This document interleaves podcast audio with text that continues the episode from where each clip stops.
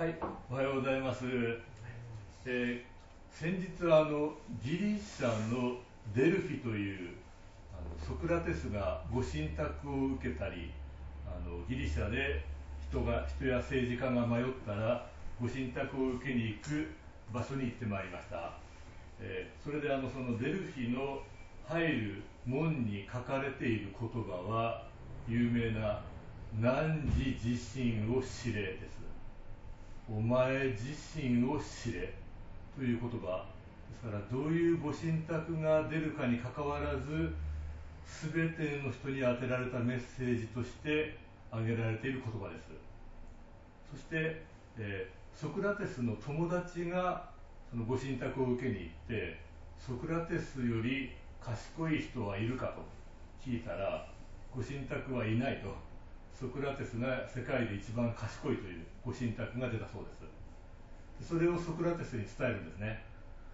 でソクラテスどうしたかというとここでもしソクラテスが喜んであやっぱり俺が世界一賢いのかとなったらまあただのしょうもない人ですよね。それほどすごくはない人。だけどソクラテスはそうじゃなくて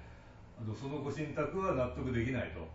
自分より賢い人はいないと言われるけれども自分はそう賢いと思ってないと。じゃあどういうことなんだと。それで死ぬまで人との対話をし続けるんです。そして結果だんだんソクラテスにとって明らかになってきたのは世の中で賢いとか例えばノーベル賞を取ったとかある分野で優れてるとか人格者だと言われてる人に会いに行くんですけどその人は自分がそこそこすごいと思ってると。ソクラテス自身は自分がよくまだ分かってないと思ってる。でその点だけが自分の違いかなと気づくんです。だからソクラテス自身はあの汝自身を知れというその言葉がまだ理解できないでいると。だけどもある人はもうこれでいいやと。自分は社会的地位も得たし世間からも賢い優れてる財産家だ人格者だと言われてるからこれでいいと思っているだからそこで満足してるかまだわからないと思って本当に探求しなくちゃと思っているかそこの違いだけが私の違いかなとソクラテスは思ったと。これはやっぱりすごい大事だと思います。でソクラテスはあの、えー死ぬまで対話続けるんですけれどもその対話をプラトンという人が、まあ、書いてまして本に。それで残ってるんですけれどもその中でこういう対話があります。あの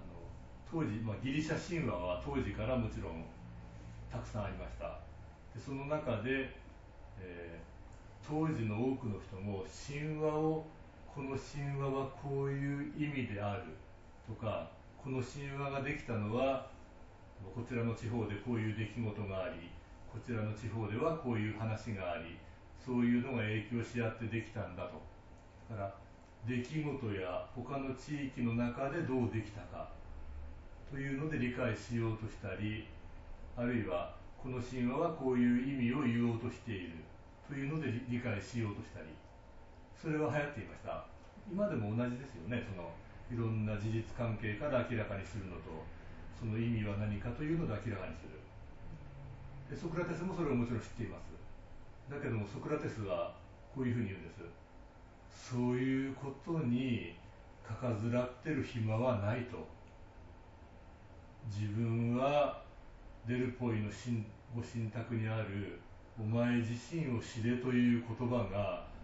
自分自身を知れということがいまだに納得できないしよくわからないでいる。それなのに自分と関係ない神話の意味は何かとかこの神話はどういうふうな流れで作られたのかそういう自分と関係ないことに気を取られてたら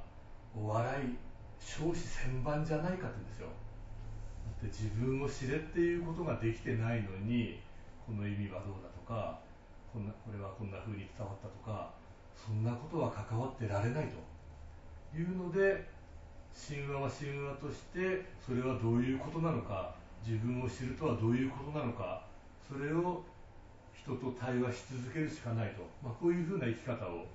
貫いたのがソクラテスの生涯です。で結果どうなるかというと対話をしているうちに当時の社会的地位があったり人格者だと言われている人が話してると自分で自分が分かんなくなってくると本当はよく分かってなかったって気づき出すんですって。それでこれじゃあまずいと思って探求して生きる人は違った人生が開けるんですけれどもやっぱり自分が人前で恥かかせられたとか本当は分かってなくて悔しい思いさせられたとなって妬んだり怒る人も出てくるわけです。で結果まあ死刑になるんですよ。ソクラテスは若者を惑わす変な人間だというので結果死刑になります。だけどもソクラテスとしては死刑になろうが何だろうが自分は自分のことをよく分かってないし人と対話するしかそれを探求する道はないと、まあ、死ぬまで貫いていきます、まあ、そういうふうなことが私は禅も同じだと思います。根本は。あのあるやり方を教わってこういう瞑想をするとこういう脳波になります。そういうのは教わってやればその通りになります。でもだけど人から言われた瞑想で確かに脳波を測ったらそう変わったけどもそれって何なんだろうと。そんなことをしている自分は何なんだろうと。いう問いは解けないじゃないですか。でもともするとある瞑想すると心が落ち着いて脳波や血液の成分や脳内物質を測ると心が落ち着いた時に出る成分が出てると。ああ今心が落ち着いた。そういう効果があった。それは言えると思うんですけどそれじゃあ何なんだろうって疑問解けないと思いません？私が座禅とか瞑想禅定と言われることで悩んだのはそれなんですよ。確かにそれで心が落ち着く効果はあるけれどもこれ一体何なんだろうと。例えて言いますとあの私あの引きこもりや不登校のお母さん子供さんが引きこもって例えば405040ぐらいまでずっと引きこもってるっていうのの人のお母さんの相談をだいぶ長いことしてまして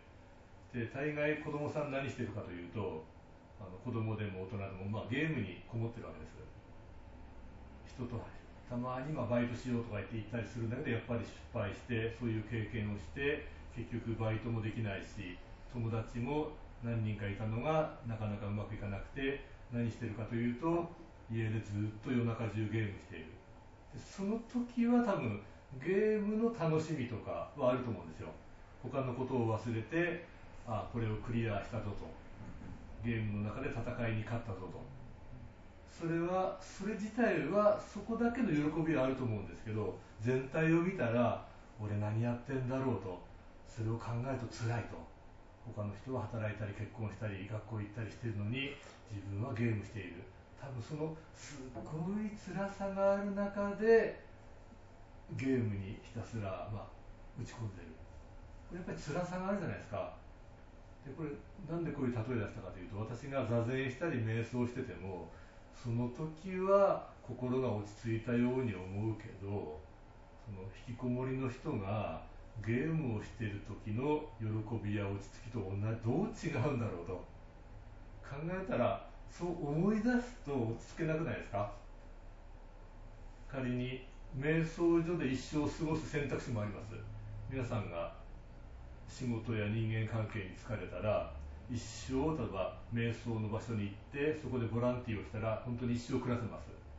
今ここありのままを気づくありのままを気づく瞑想しながら瞑想しに来る人の助けながら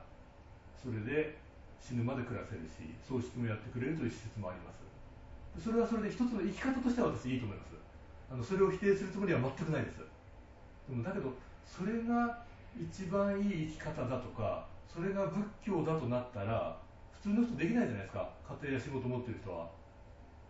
で逆にそこで私が心の安定を得たとしてもこれって引きこもりの人が国から年金かなんかの援助を受けて過ごしてるのと何の違いがあるんだろうって疑問を持ってしまうんでそうすると落ち着けないと思うんですよ。で禅もそういう疑問を持って結果ある心の状態を作るみたいなのをすっぱりやめたんですよ。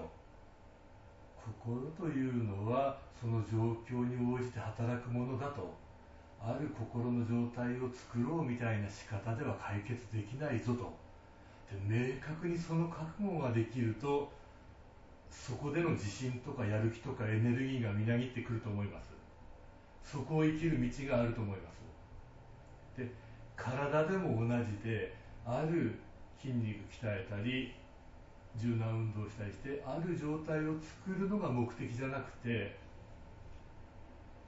全て放つ。体のことを忘れ去る。そのような在り方を明確に取ることで一番持ってる力が働く。本当に身を立てる。背骨を立てることができる。ような在り方が可能です。それを今回私ははっきり気づきました、まあ、そのことを体の面でもお伝えしてやっていきたいと思います。全てを忘れ放つことがちゃんと立ちしっかりと持ち前を発揮して動けるということです。これを本当に常にやっていける道があると思います。まあこれを一緒にやっていきましょう。はい。